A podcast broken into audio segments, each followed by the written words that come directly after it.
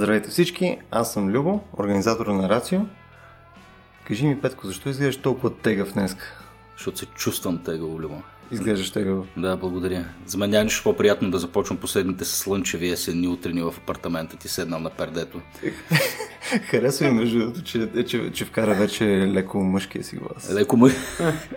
Това ми е все още сънливия глас. Мисля, тук е парадокс и съжалявам за, скучния, за скучното наблюдение, което, което мисля, че универсално след всички. Спал съм 10 часа и въпреки това, е сега колег не мога да заспа отново. И не мога да разбера защо отнема толкова много време човек да се събуди наистина. Изтощен съм. И добре, че тук е Никола и се чудя дали да не му изстрелям директно въпроса, макар да знам, че не е подготвен по темата, ама... Добре, ами приемам директно въпроса. Аз съм Никола и както редовните ни слушатели вече знаят, се вживявам на научния авторитет в месечните ни обзори. А, вече си говорим за събуждане и така ще се опитам да го направя малко по-свежо с гласа си, си моля да. за да се опитам да вдигнем малко петко. А, всъщност, оказва се, оказва се, че в а, собствените ни организми действа една доста добре смазана машина, която всяка вечер ни кара да си легнем да спим и съответно всяка сутрин ни вдига а, за да ни подготви за предизвикателствата на деня. Но това цялото нещо ние до голяма степен, даже не до голяма, ами почти изцяло не го усещаме. А самия процес по събуждане реално започва много време преди действителност да се събудим.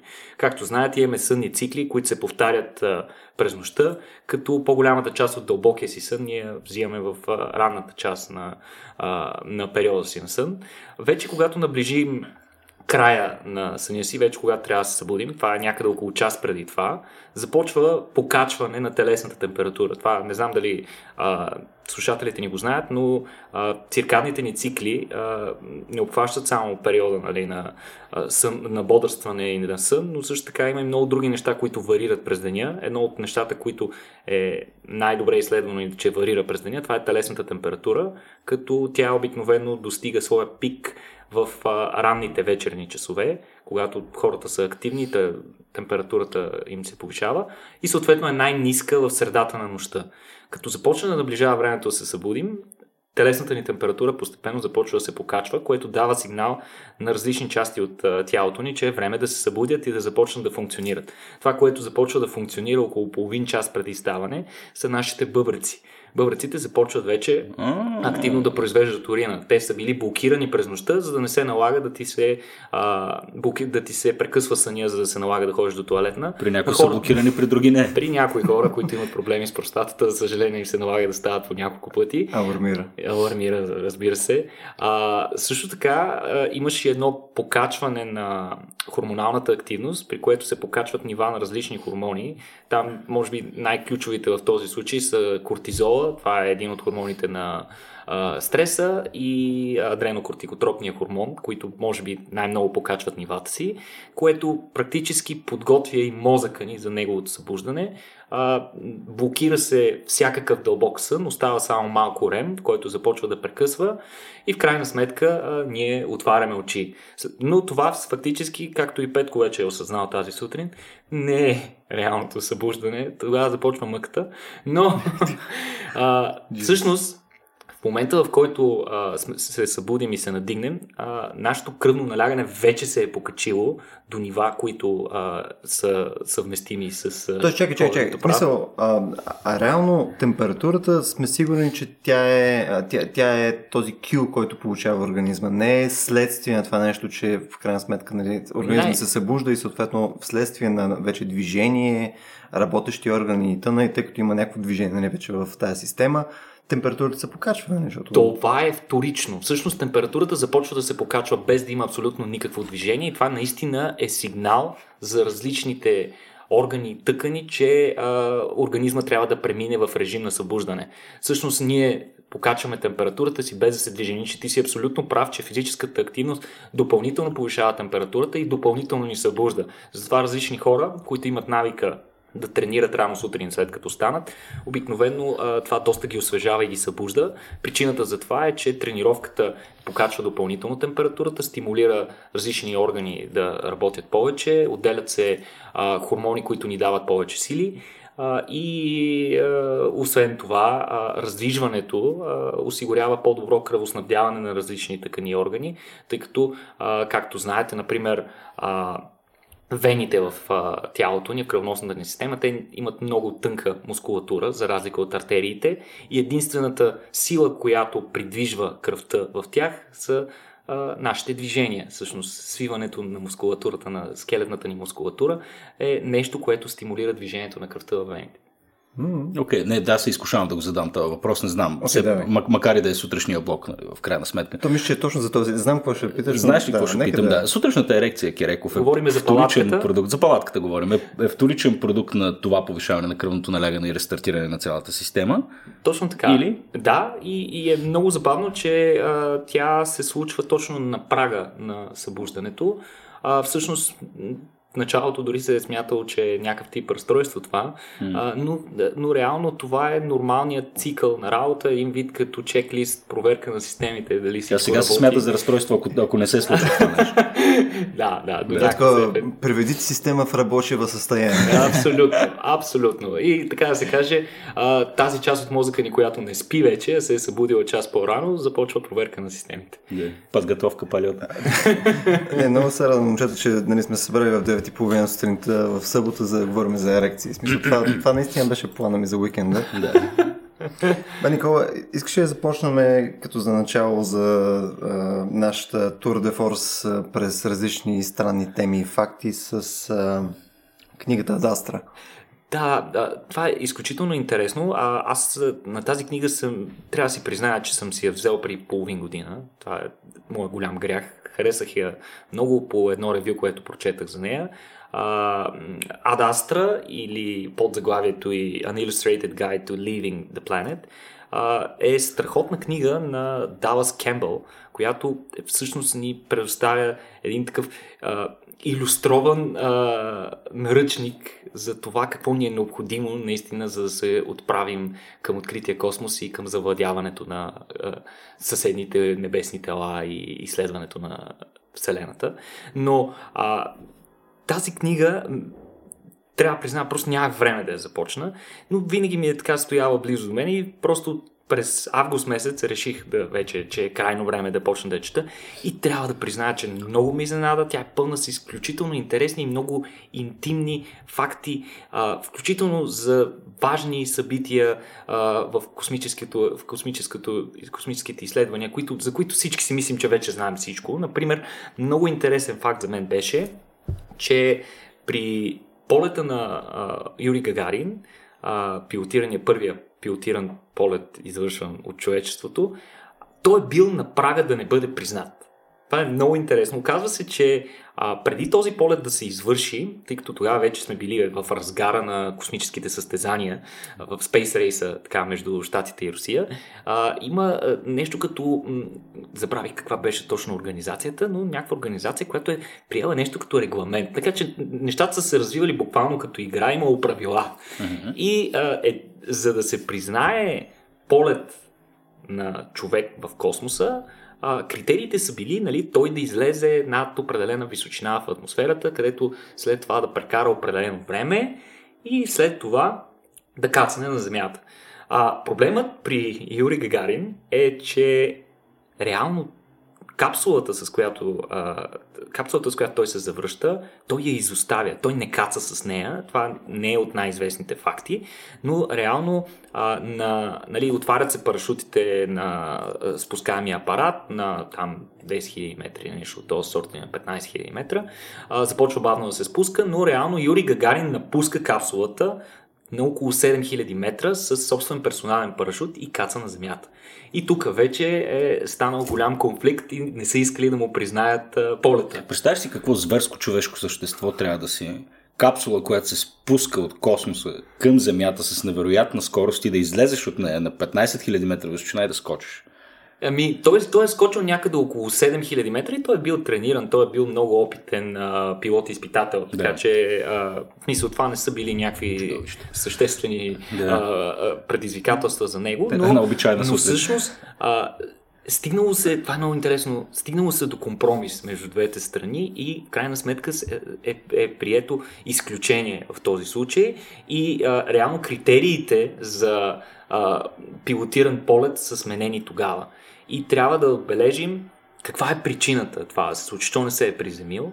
Това нещо, всъщност, интересно е, че не го разбрах от Адастра, а го разбрах, когато бях сега лятото отскочих за няколко дни до морето и а, отидах до авиокосмическият а, център с а, планетариум Юри Гагарин, който се намира, не знам дали а, слушателите ни са чували за него, но това, това нещо се намира в България и се намира а, а, в... А, как беше? А, Е, да, Да, да, дадахте на късо, кажи града поне. бе, е този курорт... А, м, къ- Каварна, Не. искам да кажа. Не Не, беше. Равадиново, бе. не бе, където беше ти, всъщност. Созополо? Не, Каваци? не. Не, не знам. Добре, навсякъде. Ще, ще го линкна след това, хората могат да го видят. Намира се много близко на 15 км от Варна. Любо ще го гугла А, та, там имаше а, един... из... А, аз мислех, че е Южна България, не бе. Не, не, не, не. До Варна е било. Откъде? Просто го провери. Какво Окей. ще кажеш? Да. Окей. Anyway, а, та там а, инструктора всъщност обясни каква е причината за това и трябва да кажем, че първите 6 полета на руснаците са протекли по точно този начин. Капсулите при завръщането си са били изоставени от а, космонавтите. И каква е била причината за това? Това е причината за това, че на този етап руснаците още не са били разработили системата за меко кацане на капсулите си.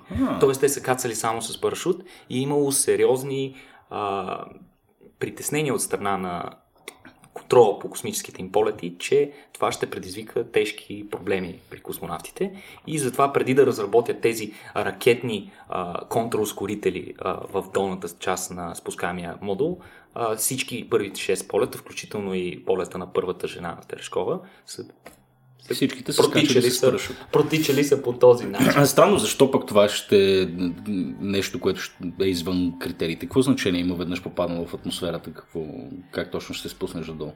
Важното е, че си излетяло в космоса, но детайли. Знаете, човешката цивилизация е пълна с бюрокрация. Да. Така че може би така ще останем като много известни в Трансгалактическия съюз един ден, като влезем с нашата администрация.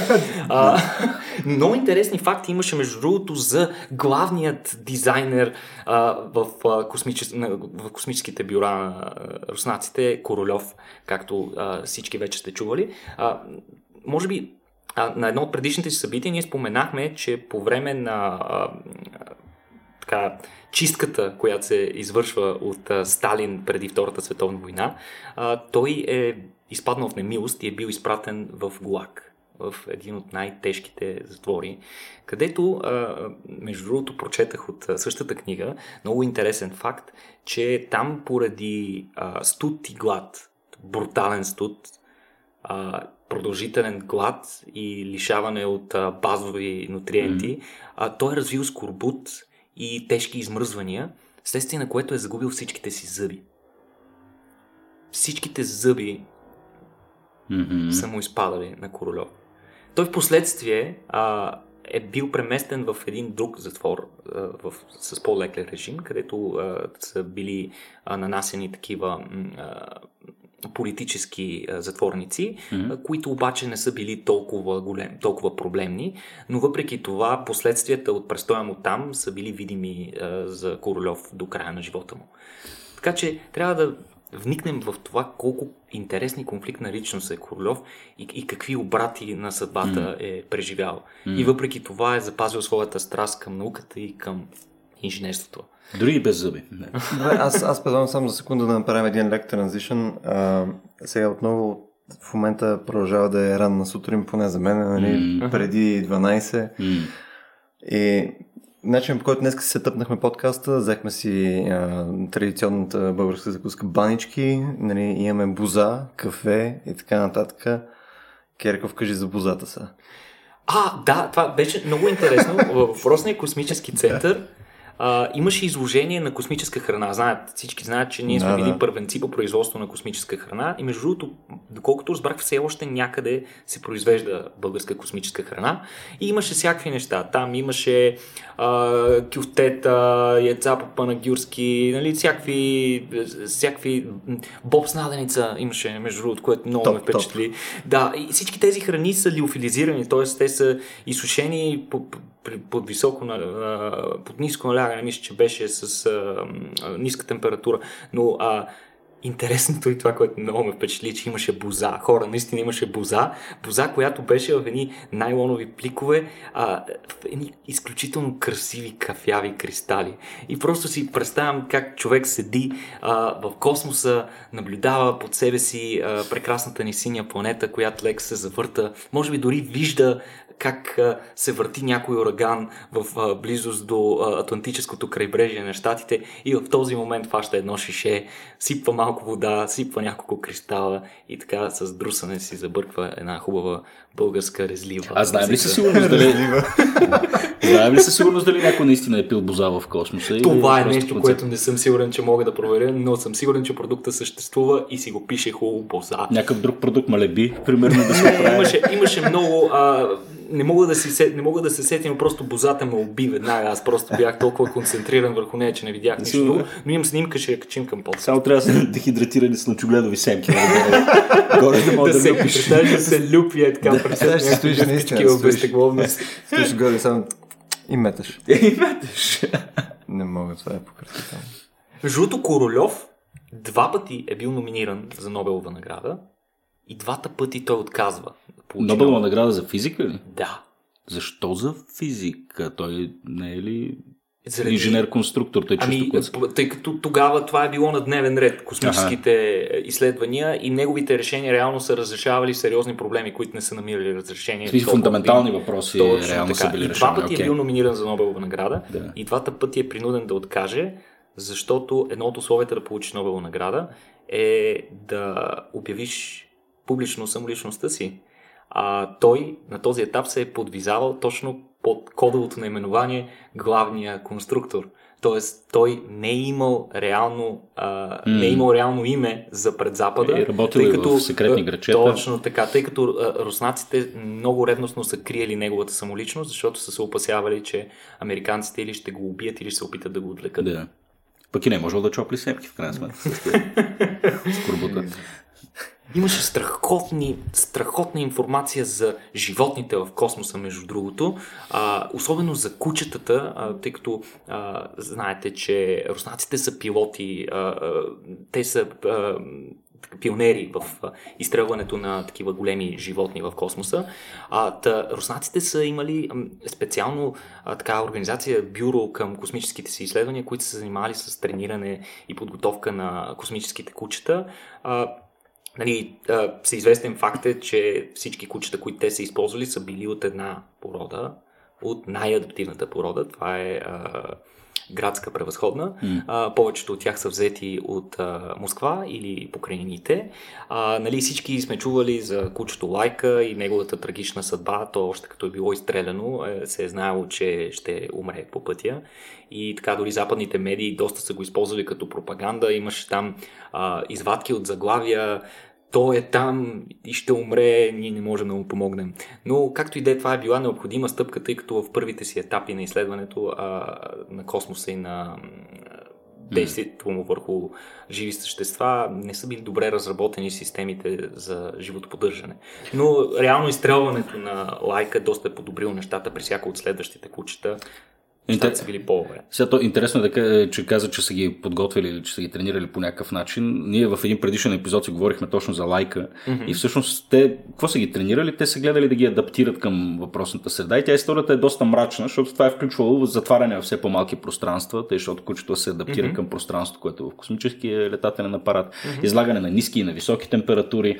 А, така че целият процес, който наричаме трениране, всъщност е бил период на адаптация, който в днешно време по дефиниция се води мъчение няма, върху животни. Няма да може да мине така етична, Няма да може да мине никаква етична но, комисия, но въпреки това, а, подготовката е била доста по-напрегната, отколкото казваш просто да ги затвориш в а, някакъв космически апарат или консервна котия. Въпросът е, че а, те трябвало да бъдат а, поощрявани по някакъв начин и с тях са занимавали а, реални дресьори, които практически са ги обучавали, за да бъдат космически кучета. Самия Павлов ги е... Е, точно така. Трябва да кажем, че в историята на космическите полети с кучета са били изстреляни 48 кучета от Русия, като за съжаление 20 умират. Белка и Стрелка са първите, които се връщат живи от космоса, като те практически трябва да кажем, че дори не е трябвало да излетят в космоса. Защото те са били резервния екип. Основният екип се е състоял от други две кучета, които са се казвали Лисичка и Чайка. Като Лисичка е било любимото куче на Королев, той лично а, е надзиравал неговото обучение, често е слизал долу при екипите и му е давал храна. Проблемът е, че при а, една от а, рутинните тренировки за изстрелване се е получила експлозия и двете кучета са умрели на място.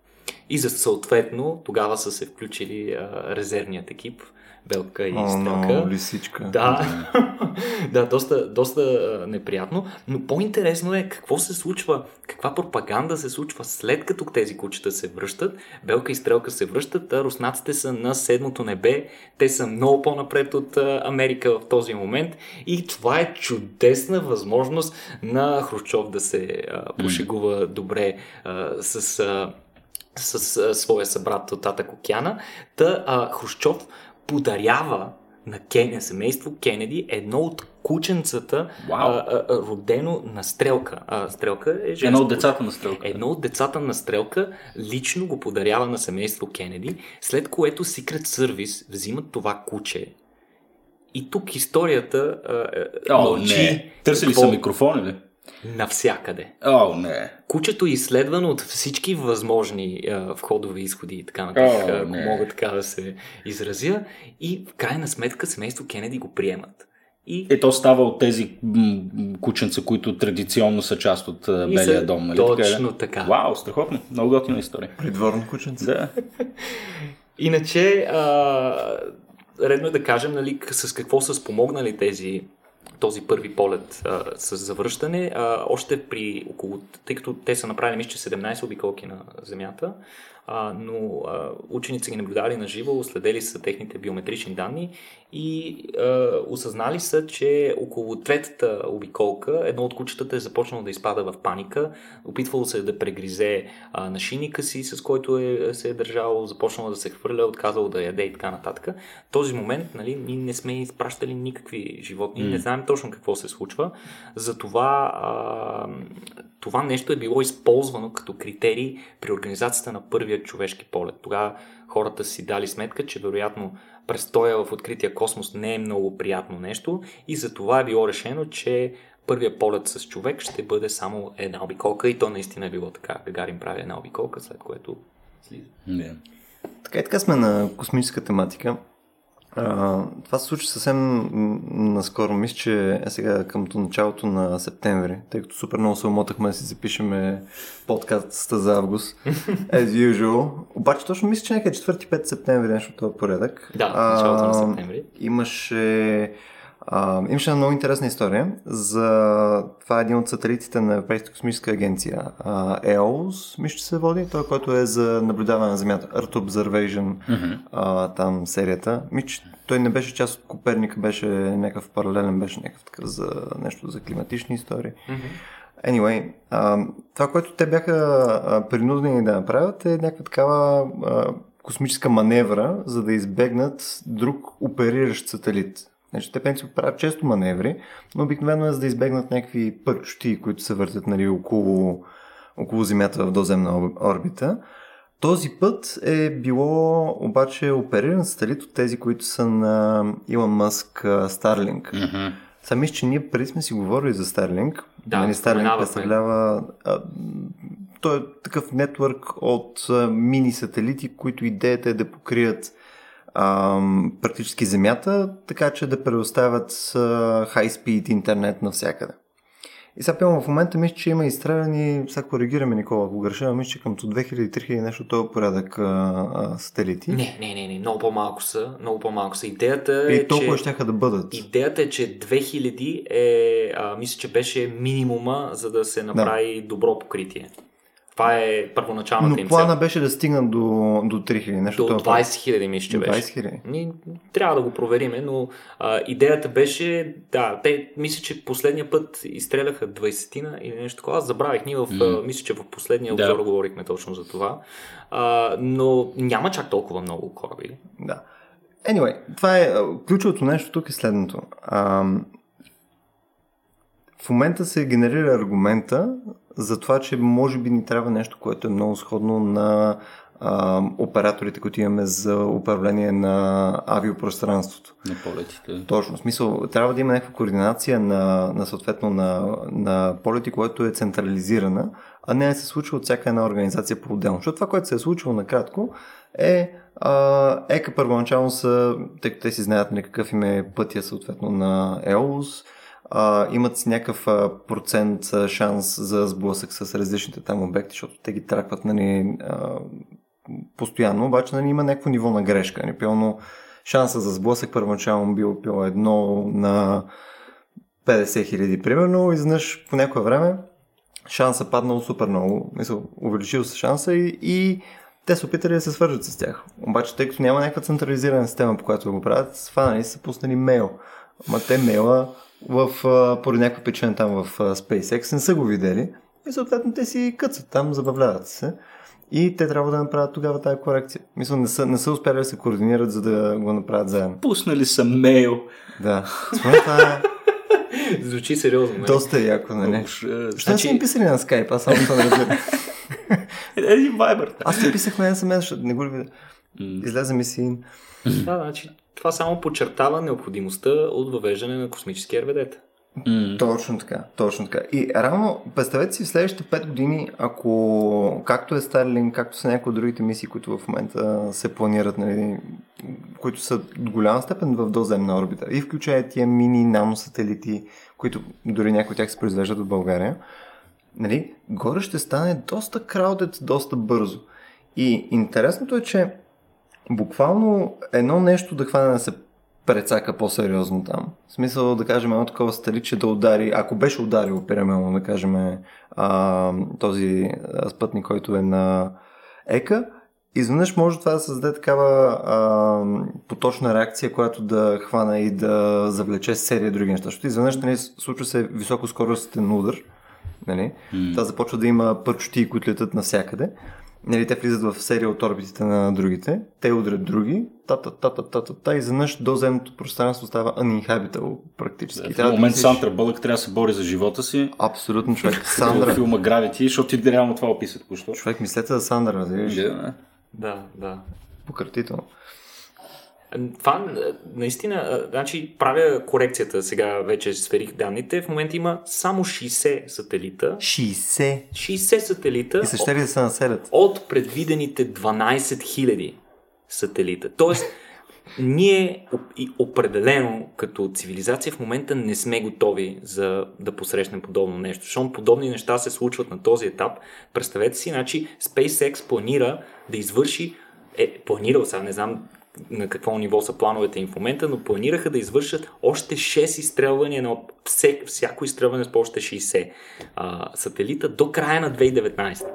Значи, а, това е експоненциално нарастване на космическите апарати в а, близка земна орбита действително с- ще създаде проблеми. И смисъл, според мен, а, тъй като подобен род маневри за избягване на различни а, субекти в космоса, включително космически буклук, както спомена Любо, или пък други сателити, На кой ще Си- викаш космически буклук? които се случват, а, се случват сравнително рутинно, тъй като тези неща цялостно се следят много стрикно. Но, а, според мен, ситуацията доста силно а, се преекспонира с конкретна и ясна цел. Тоест да се покаже че рисковете при планирането на, след, на, на настоящите и бъдещите космически програми а, само ще нарастват и е крайно време а, да се вземат мерки а, преди да се случи някаква доста по-сериозна. Да, в смисъл, ако драма. аргумента за някакъв тип а, регулация, легислация нали, на космическото пространство по, по някое време е бил силен, в случая е силен. Нали, Не, не, смисъл, той, тук... той, толкова логичен, че ние просто би трябвало да зададем въпрос защо това нещо го нямало до сега. М, Тъй, тъй. Я кажи сега за прототипа там на Стархопър? Стархопър! Защото искам, искам да избутаме просто целият космос от, от а, програмата и след това си говорим вече за не- неандерталци и гасеници. Не, Това аз за, за, Стархопър, между другото, много ми се искаше да говорим и миналия път, тъй като а, Стархопър, по-известен като трикраката водна кула, тъй като а, формата на космическия апарат, който ще бъде използван като а, прототип за тестване на, а, на, на първия апарат, който в последствие да даде Спускаем, да. да даде данни за направата на така нареченият Spaceship, който а, Starship, мисля, че беше Starship. Starship, да. Starship е а, основният кораб, с който Илон Мъск и а, SpaceX възнамеряват да ни пращат на Марс. А, но този... Причаше на Артодито, нали така? прилича, ня, някои го приличават на R2D2, но а, други хора да намериха прилика наистина с а, водна кула, която а, между другото в Штатите имат доста повече водни кули, отколкото в България. Причина за това е, че те често се слагат на свръхвисоките сгради, тъй като язовирите нямат необходимия а, необходимото водно налягане да докарват а, вода до най-горните етажи. Затова е необходимо на покрива на небостъргачите да се поставят водни кули. Но както и да е. Кога ще ни стигнат американците? А, да, но интересното е, че а, въпросният Стар Хопър а, трябваше да извърши, а, той извърши първия си тест през юли, при който а, буквално той беше окован в нещо като вериги а, апарата и, и изтества двигателя дали може апарата да бъде стабилен на няколко десетки сантиметра от земята, след което да кацне. А, това беше нали, първият а, успешен тест на въпросният апарат, след което направиха един малко по-висок, мисля, че беше на няколко метра. И сега това, което се случи август месец, е, че те буквално завършиха програмата си, защото успяха, а, а, успя да направи на 27 август, в края на месеца, успя да направи полет на 200 метра височина, след което успешно да кацне на Земята. Това е невероятен успех а, за SpaceX, защото те реално за първ път изтестваха своят най-нов двигател, така наречения Raptor двигател, който трябва да бъде а, използван на Старшип, космическите кораби, които да ходят на Марс и съответно на, на различни други места в Слънчевата система. Въпросният трябва да, за да вкараме някакъв мащаб, тъй като Starhopper е един тестови апарат, който е доста по-малък от планирания Starship. А, значи, по принцип, а, Starship трябва да може да превежда, да, да събере в себе си поне 100 човека екипаж и да има поне 100, 100 тона товар, които да стигнат заедно до Марс. Нали? Може да си представите какви мащаби. Въпросното нещо ще бъде а, високо 121 метра, не, грандиозно и доста, а, доста тлъсто, между другото. Ние сме свикнали ракетите да бъдат цени такива а, по-тънкопрофилни, но Starship ще бъде нещо наистина грандиозно и ще бъде с 41 Раптор двигателя. В случая, важно е да отбележим, че Раптор е един от, всъщност е първият двигател на SpaceX, който работи на метан. На метан и течен А, кислород. така. Като целта на а, Илън е, е изключително логична. Целта е тези апарати, които стигнат съответно до Марс, да могат на място да се презареждат. М. Като за целта ще се използва въглеродния диоксид в атмосферата на Марс и водата, където ние сме намерили на вече на доста места на Марс и чрез химични реакции ние да можем да презаредим кораба така, че да го ползваме и на връщане. Което звучи абсолютно логично и жизненно необходимо. Все пак няма да ги пращаме еднопосочно тези космонавти. Сега аз гледам някаква схема, картинка, където има съпоставка с различни други видове ракети. Да, Тя е да, да, да. по-големичка от Сатурн 5, доста по-голямо. Е, Да, е, е, но, доста за, съжаление, нещо. за съжаление, Стар Хопър е само 18 метра висок и е бил само с един двигател, но въпреки това, като proof of principle, двигателят е проработил чудесно и сега вече започва следващият етап в тестването на програмата. Стар Хопър вече го забравете, а тази стъпка е премината. Ще започнат да се тестват първите версии на Starship. Като интересно, че реално SpaceX създава вътрешна конкуренция между собствените си екипи. Два от екипите им едновременно разработват различни версии на Starship, за да могат едновременно да бъдат тествани. Като двата екипа, доколкото знам, работят абсолютно автономно. Тоест, не, не си споделят идеи, така по този начин те искат да насърчат една вътрешна конкуренция вътре в екипа, за да бъдат разрешени по-сериозни инженерни проблеми, които може да имат. Това не знам чисто исторически дали се е показало да е ефективно. Конкуренцията между конструкторските бюра в Съветския съюз е пример за това нещо. Така е, и аз и на мен веднага ми прави впечатление това, но а, Starship Mark 1, т.е. първата версия на този апарат, ще бъде 55 метра висока и ще бъде само с 3 Raptor двигателя. Тя се разработва от а, бюрото им в а, Бока Чика край Тексас. А, Бока Mark, Чика. а, а Mark 2 Starship пък се разработва в Флорида.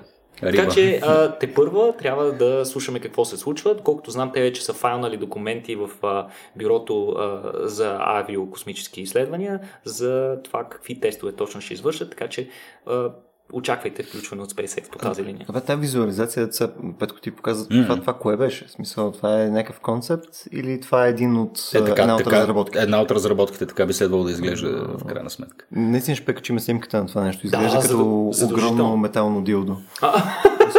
Те всички изглеждат като огромни не е метални така дил, дилда. Дил, дилда е. Дилда, Дил- дилда ли е Предполагам. Не Не знам. преброй ги у вас и виж. Дилди. То много е любопитно, че български език е един от малкото езици, където а, множественото число на съществителните зависи от това дали ги броиш или не. Чакай, чакай, чакай, трябва го осмисля това, само секунда. В смисъл, в смисъл, нашите съществителни са такива някакви квантови системи, и дали ги наблюдаваш, Не, или смисъл, не, какво се случва? Кон, коне, два коня. Да, дали имаш неизвестно количество неща или имаш конкретно количество неща. Или ако си тъпе конове. А, коневе, коневе. Коневе. Или, или кони. Между другото, на- наскоро слушах а, подкаста на Джо Роган с Нил Деграс Тайсън, Аха. който епизод беше ужасен в Аха. интерес на истината, така че не си го причинявайте. Мисля, сигурно се по-добър от този, нали? Но така и така сте тук смисъл едното полезно нещо. да. И по едно от яките неща, всъщност, които чух там, беше за множествените числа на Fish. Мгм. Че съответно, а, нали, мога да кажеш, че there's plenty of fish in the sea. Нали? И съответно, Okay. нали, то, това е множествено число на fish. Обаче мога да кажеш и fishes. И fishes е когато има different kinds of fish. И съответно имаш, примерно, кажем, моруна, нали, треска и така нататък. И съответно тези вече може да ги реферваш като fishes. Но когато един пасаж от един вид си е фиш. Fish. A lot of fish. Точно така. Но fishes било окей, когато били различни типове fish. Ето, да мори много лека по лека подкаста ни отива към and Literature. Но по-скоро не е такива като Предвид факта, че сме- Cautionary Tales, нали? Да. Преди факта, че сме, че сме а, основно критикувани за езика, който използваме, направо е доста, доста банално това, което се случва. А, да, абсолютно, да. да. Единственото нещо, което много ме радва в а, подкаста ни е, че не е нужно да слагам запетайки. Мисля, че това е, това е нещо, което ме спасява. Бе, Никола, кажи ми за гасеницата какво се случва, защото тук, нали, както винаги, единственият подготвен човек за нашия подкаст е Никола и той е подготвил един документ, който е от тук до плюс безкрайност, който в момента чета. И следващото е, само ще ви прочета нали, какъв е блърба, нали, който имам. Гасеницата продължава успешно да адаптира шарката на камуфлажа си, дори когато очите й са закрити.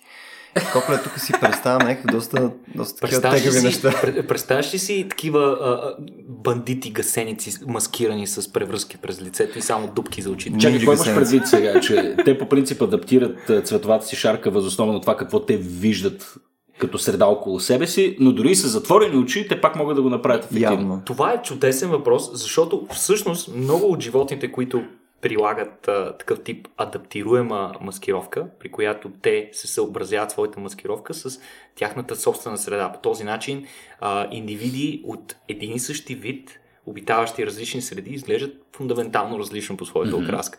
И тук вече а, различните групи животни по различен начин извършват тази адаптация. Доказано е, че при някои животни това е пряко зависимо от а, тяхното зрение.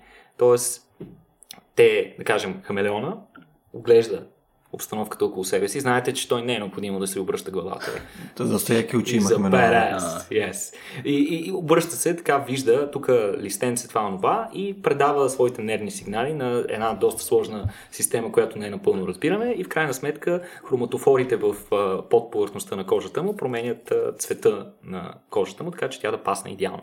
Сега, конкретно при гасениците, и те са едни точно определени гасеници от един вид молет между другото, който сега няма да ви го цитирам, или може да се опитам да ви го цитирам с прекрасния си латински. Бистум бетуария, точно така е а, на латински конкретният вид а, мулци. Аз се чувствам по същия начин, по който това звучи. Бистум бетуария. А, да, нали, учените са изхождали от факта, че е, изхождали са от идеята, че вероятно при гасениците е подобно е, и те сверяват така цвета на е, непосредствената си обкръжение и адаптират своята окраска спрямо това.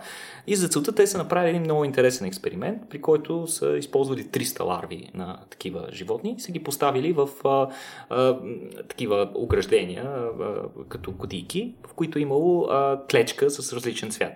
След което животното съответно е адаптирало тялото си към, към тази клечка. Сега, след това нещата почват да стават не много етични. За съжаление, при гасениците не прилагаме същия аршин.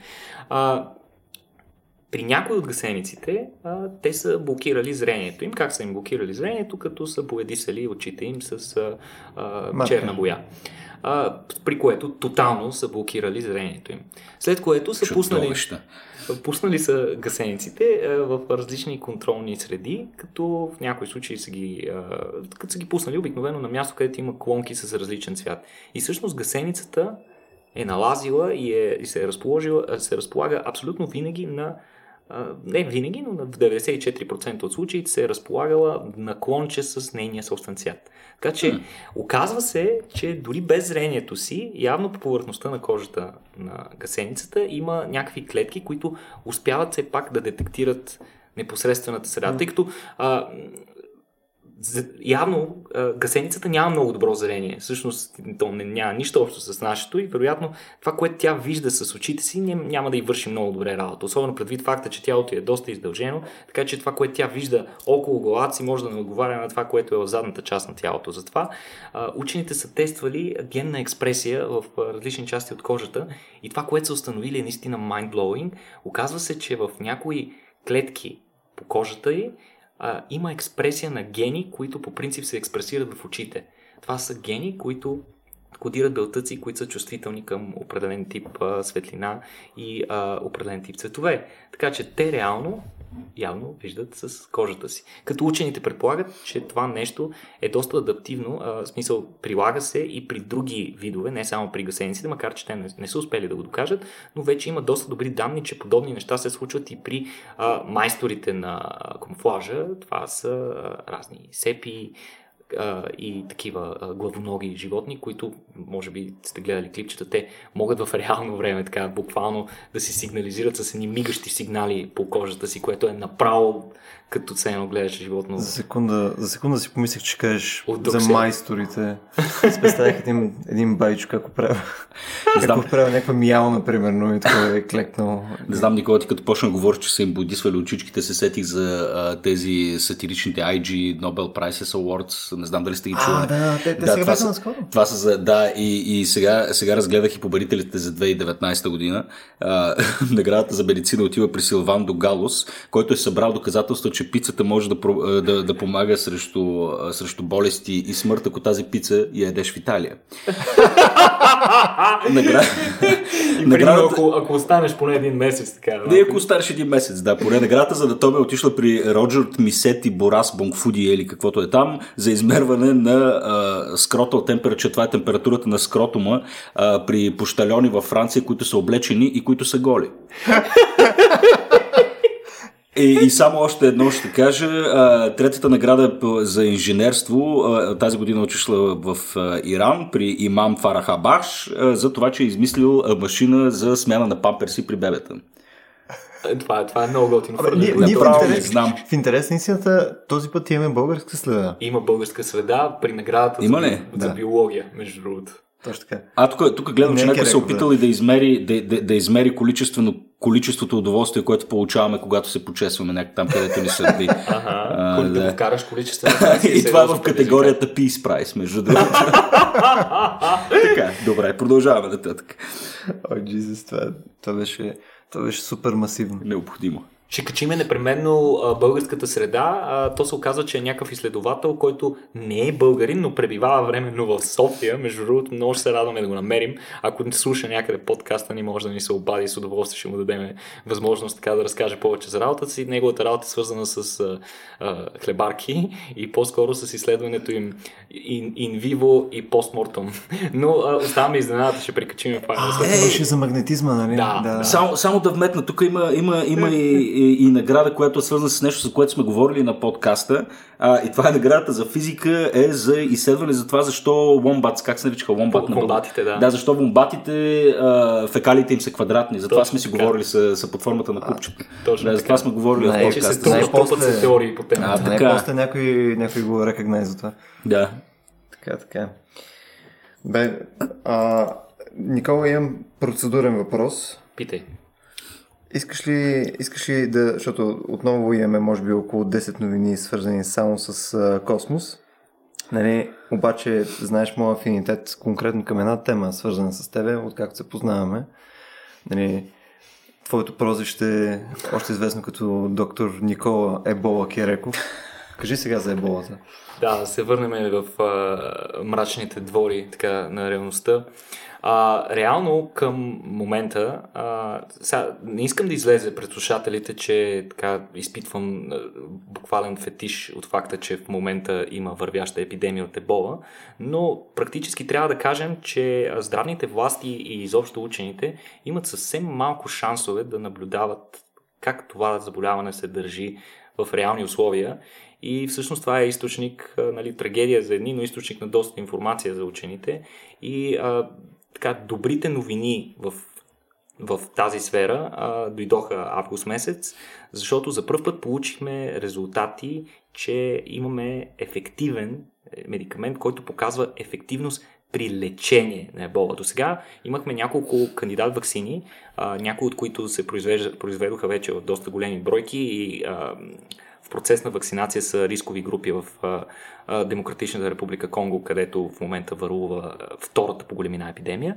А, така, ваксините горе-долу ги можем, явно, в смисъл, научили сме се, но при а, леченията нещата не стоят точно така. На този етап, в смисъл, всякакъв тип а, медицински грижи за болни от вече разболели се от ебола хора бяха, така да се каже, само а, като обгрижване, supportive care, както е на английски. Тоест, там грижиш се хората да не се обезводняват много, а, когато имат кръвоизливи, може да ги дренираш, да се опиташ да ги третираш с различни медикаменти, но като цяло това, за съжаление, не повлияваше съществено много а, смъртността при случаите.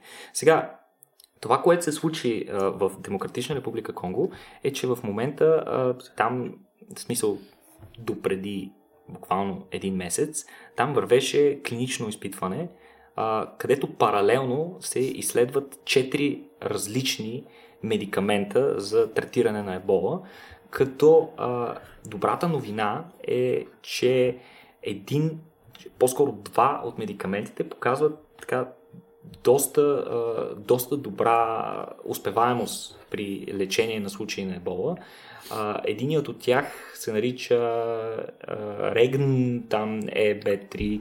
Това е един апарат, един препарат на компанията, фармацевтичната компания Регенерон и още един друг апарат, който е също от групата на моноклоналните антитела.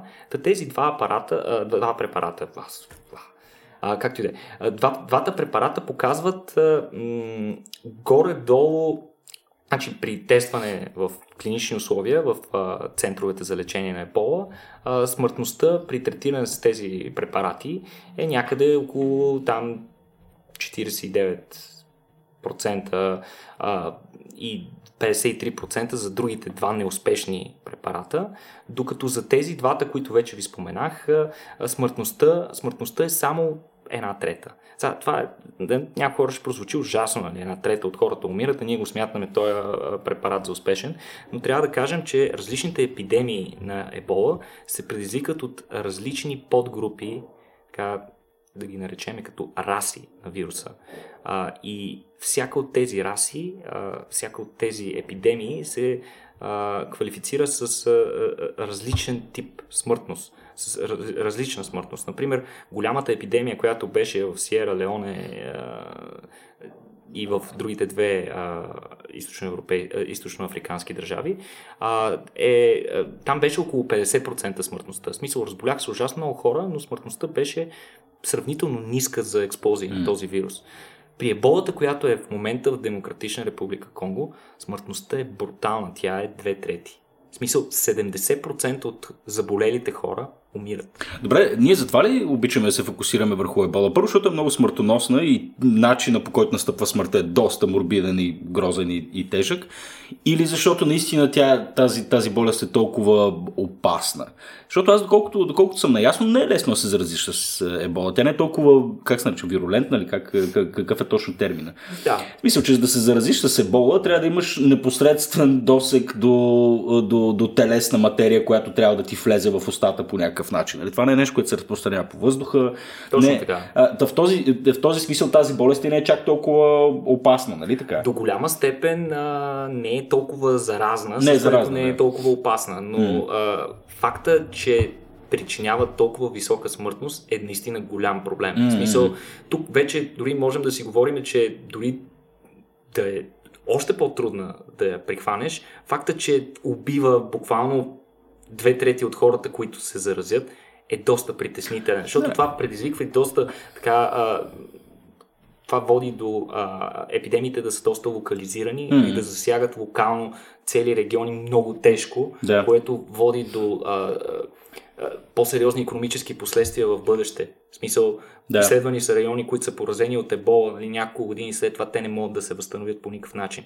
Още повече, че а, както и в а, сегашната епидемия, а, в държави като Демократична република Конго, където структурите на, здрав... на, на здравните им грижи не са много добре обособени, а, имаш а, ситуация, в която такива експлозии на подобни заболявания, те здравните им власти не са много напълно готови, докато лекарите са напълно а, нали, жертвоготовно се грижат за всички, но това, което се случва е, че тъй като лекарите са директно в контакт с стотици болни, mm-hmm. те рано или късно се заразяват и съответно имаш много висока смъртност сред медицинските лица. Да, да тя е хипотезата, че още този... повече дестабилизира. Нали? Разбира се, да. Но и, и хипотеза, както беше в филма Зараза с Дъстин Хофман, нали, че този вирус може в един момент да мутира и да стане airborne, нали, е наистина ужасяваща. Нали? Това е, това е другия проблем. Колкото повече, колкото повече хора боледуват от ебола, толкова повече вирусът ще се адаптира към своя гостоприемник. Mm-hmm. До голяма степен ебола не е не е, трябва, трябва, това искам да го подчертая с няколко линии, тя не е човешки вирус. Тя не е направена за да заразява а, изцяло хора. Тя е по много различни а, животни, mm. основно по примати. Между другото, разни горили бяха измрели брутално от при предишната епидемия. А, при предишната епидемия с ебола. А, така че и, и други животни страдат от вируса, но ако колкото повече той присъства в даден гостоприемник, в случая Homo sapiens, толкова по-добре той би се адаптирал и в даден момент, съответно, може да и да открие начин. А това ли е по-опасното? Смисъл, не е ли, а, ако си представяме, че той се адаптира към някакъв друг тип вектор. Ага. Нали, съответно, някакъв тип домашни животни и прочее. Ако, ако се получи такава адаптация, това не го ли прави тогава вече значително по-опасен за хората, отколкото се адаптира повече към хората? Ами, това е много трудно, тъй като самият вектор, самият векторен път на еболата абсолютно по никакъв начин не включва животните като... Човек, какво значи векторен път? Аз ли съм само... Ами, не, е, не, смисъл, е, самият път на заразяване с, е, с еболата е свързан с телесни течности. Мгм. Тъй като е, ебола предизвиква при повечето хора, нали, то е хеморагична треска, нали, висока температура а, и също така диария и повръщане, нали, Мгм. експлозивни на повръщане. Такъв тип вируси, те обикновено нямат нужда от д- междинен вектор, някакво насекомо или някакво Мгм, животно, тъй като сами, самия им начин, самото им присъствие в телечните течности е т.е. пряко обвързано с контакта между индивидите, вследствие на което множество, в повечето случаи такъв род а, вируси а, върлуват най-често сред видове, които имат активни социални контакти помежду си. Смисъл, защото трябва да си близко до Само, само, само си. за да вметна а, настинката, например, Да. нали, тя, сега тук е много лишки въпрос. Тя ни кара да кихаме, тъй, защото това е начина на нея да се разпространява. Нали? Точно така, така. Ние не кихаме, защото сме болни или нещо такова. Това е непосредствен ефект от... Еми, то, то, то е двустранно. По-скоро Да, естествено, че кихаме, защото сме болни. Не се изразих правилно. но Кихането като рефлекс, то се а, осигурява от а, тази част на мозъка ни, която ние контролираме, така, а, мозъчния ствол. Това е реакция, а, рефлекс, който се задейства, когато нещо по някакъв начин блокира въздушните ти пътища и рефлекса, ролята му е фактически а, отведнъж да освободи това запушване, което влияе на ефективността ти на дишане. Въпросът е, че вируса прави това, Това, нещо което- да се случи, за да кихаме, за да се разпространява. Точно така. Всъщност ние наистина кихането до някаква степен ни облегчава, защото дейността на вируса в респираторната, в дихателната ни система води до отделяне на секрети и неща, които ни пречат да дишаме като Да. хора. Така че ние като кихаме, наистина ни става по-добре. Не знам дали се е случвало да ти скиха и да не мога да кихнеш, ми доста е неприятно. Да, да, да. да. Е, че- че- че- Окей, това не го знаех между другото. Каква е разликата тогава между кихането и кашлянето?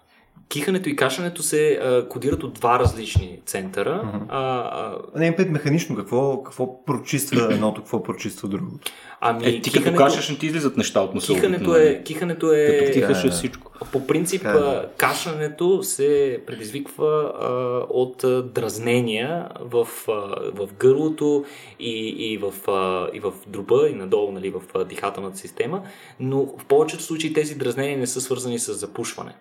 Ага. Тези дразнения са свързани да буквално нещо. Натрупване на гняз. натрупване, някакъв тип дейност или основно е а, инфекциозни процеси. Когато имаш някаква инфекция, съответното място имаш възпаление. Възпалението предизвиква дразнене и болка, която предизвиква кашляне. Кашлянето а, се кодира от друг център и при кашлянето се задействат други, а, смисъл малка част от а, мускулите, които се задействат при кихането. Докато кихането, ролята му е буквално експлозивно да а, освободи запушени а, части от дихателните ни пътища. Това е интересно, защото че при кихане, в смисъл, практически почти всички мускулни групи ти се стягат. Нали? Факт, Изключително смисъл... сложен рефлекс е, защото то е свързано освен нали, с стягане на, на освен с стягане на, на мускули в а, гръдния кош, а, в гърба а, и, и в гърлото. Освен това имаш и, и други рефлекси, там затварянето на очите. Свинктера е необходимо жизнено да ти е стегнат в този момент. Да, Според мен е- е необходимо във всеки момент да ти е стегнат. Аз разказвал ли съм ви историята за е, един приятел, е, е, монтьорът ни. Той ни разказваше как е, пристигнала кола в сервиза му, която била в супер окаяно състояние, била размазана отзад. И той пита, бе, човек, какво направи, бе, нали, вчера правихме тази кола. Той вика, «Е, сега ще ти кажа, на едно кръстовище си седа. Вика, спирам си и чакам и зад мен, вика, спира една девойка. И седи, и седиме си на светофара, аз си гледам нещо, поглеждам телефон и знаеш, бам! Удря отзад. Вика, бе, какво стана? Вика, излизам, сега да, да се карам ли, да не се ли карам, отишъл и женичката гледа отвътре, смутена и, каза, и показала се през прозорец и казала, извинявай, кихнах. О, Ужас. Еми да, да, явно така предизвиква. така е, да. И Предлагам, нали, последната тема, която зачекнем, въпреки че имаме още 5-6 е... А, да кажем статистика. Аз обичам статистика, като става О, дума Jesus, за, okay. за бол. Ай, кажи статистика. Ти обичаш Давай, айде, статистика, давай. хората, давай. айде. Колко умряха, давай. В момента има а, 3000, а, около 3100 случая. Може, ще прикача линкове с real-time апдейти от еболата и а, над а, 2000 а, мъртви, като от тези, които са останали живи, всъщност една немалка част от тях са, още не са се подобрили достатъчно, за да се каже, че ще оцелеят. Така че ситуацията в, в Демократична република Конго е доста сложна и трябва непрекъснато да се следи. Има по... Тя ситуацията в Демократична 60 република Конго никога не е била същата. 60-80 случая седмично, така че М. ситуацията е barely under control. Е, нали в Африка е далеч от нас, както винаги ще го игнорираме това нещо за дълъг период от време. Да. Jesus. Окей. Коя е последната тема? Пърдящи крави. О, не. О, Да, до там не стигнахме. Мисля, че това е... А, смисъл, нали знаете, като, като ядете суши, и започваш от по, по-малко нали, ароматните, нали, лека по лека билдъпваш между всяко различно а, тип месо, нали, преди Ага. да стигнеш примерно до неща тип сьомга и прочее, които са малко по-интензивни, нали, си взимаш джинджифил, така че да оправиш да палят. Да. Нали? Да продухаш нещата. Точно така, е, искам просто наистина да продухаме малко нещата с предящите крави, защото това според мен е много яко. Ами, ние не, не за първи път. В смисъл имам чувството, че има някакъв тежък цикъл в темите, които говорим, но, но пак стигнахме до кравите и пак съм длъжен да кажа, че всъщност а, нали, тежките екологични ефекти от масовото отглеждане на крави, което се отделя много количество метан, е отдавна известен факт, но пак искам да подчертая, те не го пардят този метан. Нали, по-голямото количество метан, които отделят кравите при биологичната си дейност и при растежа си, се отделя по-скоро а, от а, първия им стомах или от втория, при който те просто по-скоро го оригват, ако трябва да бъда съвсем а, банален. А, сега, какво ново по тази линия? Значи, а, оказва се, че доста учени работят по темата и а, една група... Коя е темата? Ами да се Как намали... да се справят с метана? да се намали... въргащите крави. Ами да, защото практически, Какво ами ме- Е, метана... SpaceX да си направи ферма, нали?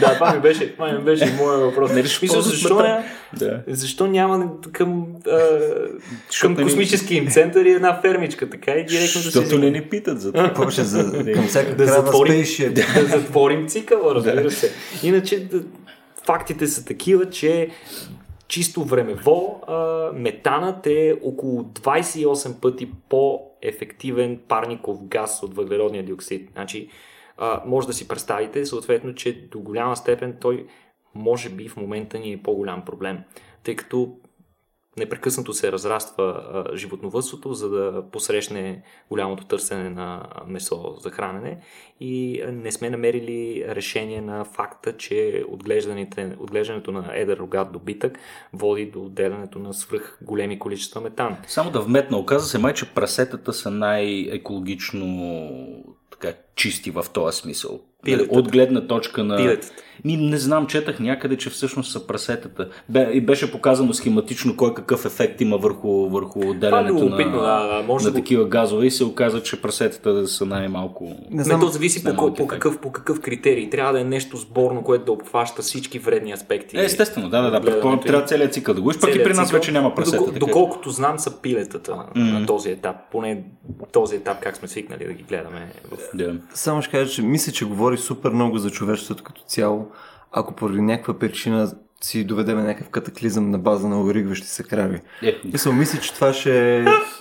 Представете си, прямо има някакъв такъв а, галактически лексикон, където навсякъде пишат нали, началото и края на една цивилизация, което едни нали, там са избили нещо с друга цивилизация, други примерно са отворили a fucking black hole и са изчезнали в нея. Ние сме се оригвали до смърт, човек. Да, това е... страстта им по риба и стека ги докара до края. И- Виж колко епично звучи. Но той е доста хубав, наистина. Кажи сега тук, какво, му, какво, ще направим? Искам, може- искам решение, Кереков. Дай ми решение за тия крави. И, а, решението, което предлагат една група учени, е много необичайно. Те а, са добавили към хранителната смеска на кравите едно а, така сух, а, изсушени червени водорасли. Много е любопитно. Червени водорасли, отново ще чуете прекрасният ми латински язик, ще ме извиняват всички литературоведи, но става дума за морско водорасло, което се нарича аспараго, аспарагопсис таксиформис. Между другото, не знам защо упражняваш латинския си в ефир. Не мисля, че това е подробност, която е необходима някому. Аз си представях, е важно. е, сега си Много е тефтерчето и ще се запише. Значи, как, Запиши как като- като аспарагос е, Аспаро- Като аспарагас, Това е като, като, аспара, като Гопсис. аспа, ар- аспараго, аспарагопсис. Точно. Добре, че не е аспарагопник. Не, не.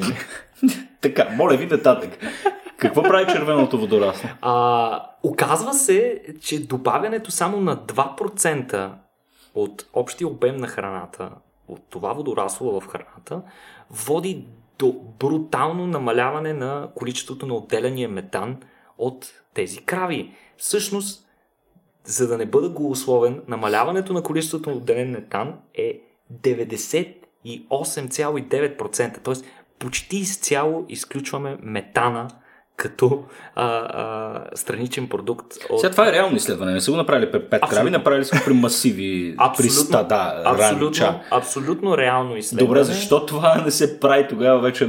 е, Кога, от кога са тези Това е, резултати? в смисъл, нещата, за които си говорим, са наистина свежо обявени, наскоро публикувани и всичките са публикувани в рамките на август месец.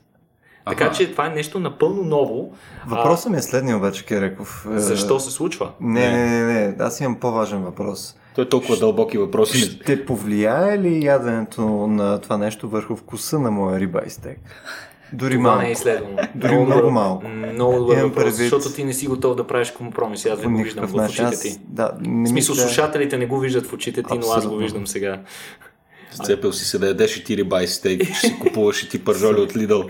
Виж как е, Така, давай как е заглавил Косама. Просто това от риба и стека със Убил се от риба и стейк всяка вечер. А какво всъщност се случва? Значи, явно в тези червени водорасли има вещества, които потискат растежа на микроорганизмите в а, а, някои от стомасите на кравите. А, всъщност, метана трябва да споменем, че той е един страничен продукт, който с нищо не помага на кравите. Дори а, по същество той забавя процеса на растеж, защото този страничен продукт се отнемат а, нали, а, съответно той се произвежда от, едни, от една група метан генериращи бактерии, които са от групата на архибактериите. Това са едни, едни от най-старите организми, живели на Земята. А, но реално отклоняването на хранителни а, субстрати по посока на тези бактерии реално намалява а, ефективността на нарастване на кравите. Така че М. тук ще имаме и известен успех Ако повишава, ако подобрявате вкуса на, на, на не, пържолите, това, което, това, което учените обаче не са успели да установят с абсолютна сигурност е кои вещества в тези червени водорасли водят до потискане на растежа на тези бактерии. Не е много ясно, но големия проблем, нали, веднага отговарям ретроспективно на въпроса на Петко, защо не го правим това нещо и защо, ще може да го правим утре. А, няма да можем, за съжаление, да го правим, защото въпросното водорасло се оказа, че не е много често срещано.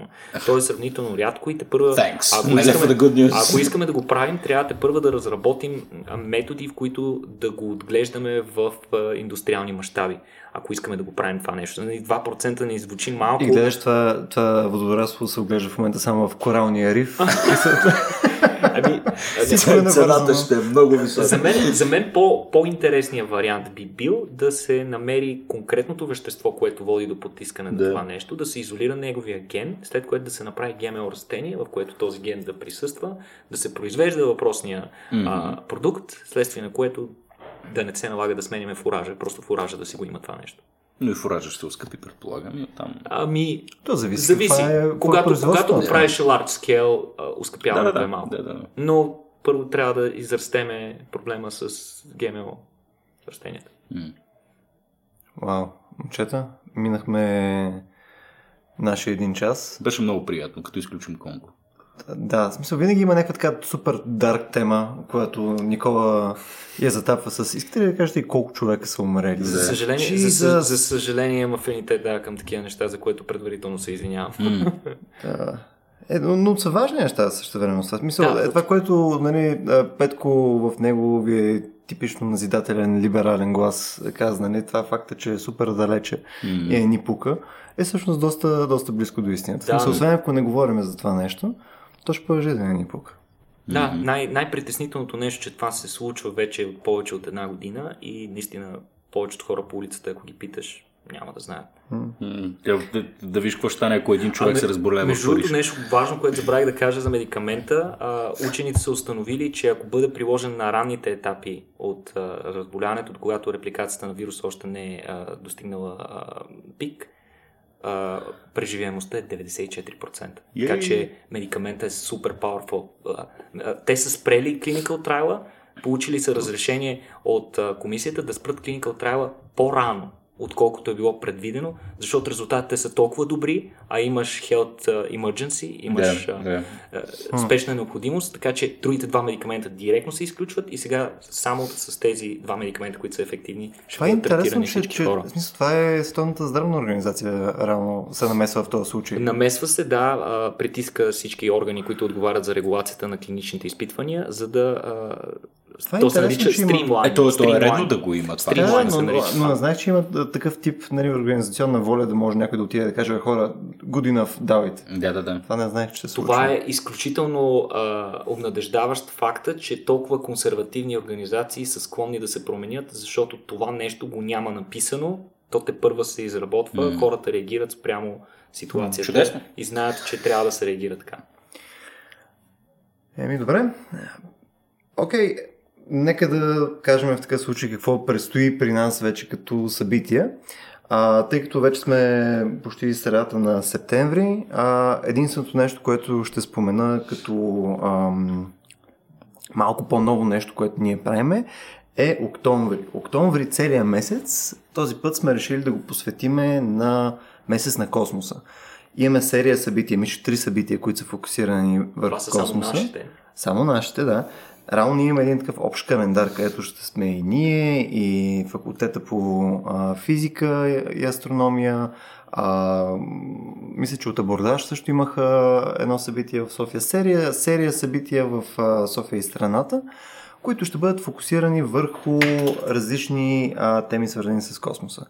А, едно от първите ни събития, и няма да се впускам в супер големи детайли, може да видите принципно инфото и в сайта ни на RACIO.BG, и в фейсбука ни, но първото събитие е с един чуждестранен лектор, Зак Дикенсън се казва. А, с него, между се запознах в, в Англия, като бях в музея Natural History Museum. А, някакси се натъкнах в някаква рандъм стаичка, където просто някакъв човек говореше към някаква аудитория, просто реших да се присламча. Беше всъщност този пич, който е геолог и сега е и физик и съответно той в момента разучава а, историята на Марс, съответно а, древни такива а, корита на водоеми и така нататък и ужасно интересна тема. А, това ще е точно в началото на октомври, така че силно препоръчвам да чекнете това събитие, както и останалите събития през месеца. И не забравяйте, голямото ни рацио е на 10 ноември. Ние вече почваме да обявяваме лека по лека темите за него. Ще е страшна свинщина, така че задължително елате. И не на последно място, искам да благодаря на нашите спонсори на нашия подкаст SBTech. Единствените хора за момента, които са навили да кажат харесва ни това и искаме да дадем пари за нещото. Така че ако в момента вече ви се струва от последните няколко епизода, че качеството на подкаста ни е най-да е по-адекватно, Надявам се да е така, а, защото в крайна сметка сме инвестирали тия пари в хубави микрофони. Тук е един софтуер, в момента даже гледам с някакви там синусоиди, неща, някакви нива. Тук не знам дали това е всъщност качествено или не, но мога ги виждам.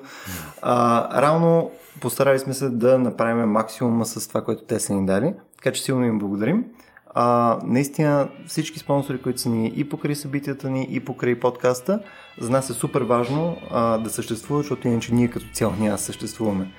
И съответно, каквото и да правят те, било то както са SBT като аутсорсинг или някои другите ни а, партньори като Теленор и така нататък в а, по-големите ни събития, за нас това е силно показателно, че има фирми, които а, за тях е приоритет нещо, което не е очевидно комерциално. Ние не сме по никакъв начин нали, видно комерциална организация, а те също времено виждат стойност в това нещо. Виждат стойност както за тях като, като а, value на компанията, така и за нашата цел като цяло. Мисля, виждат стойност и в нея. Така че благодарим на тях.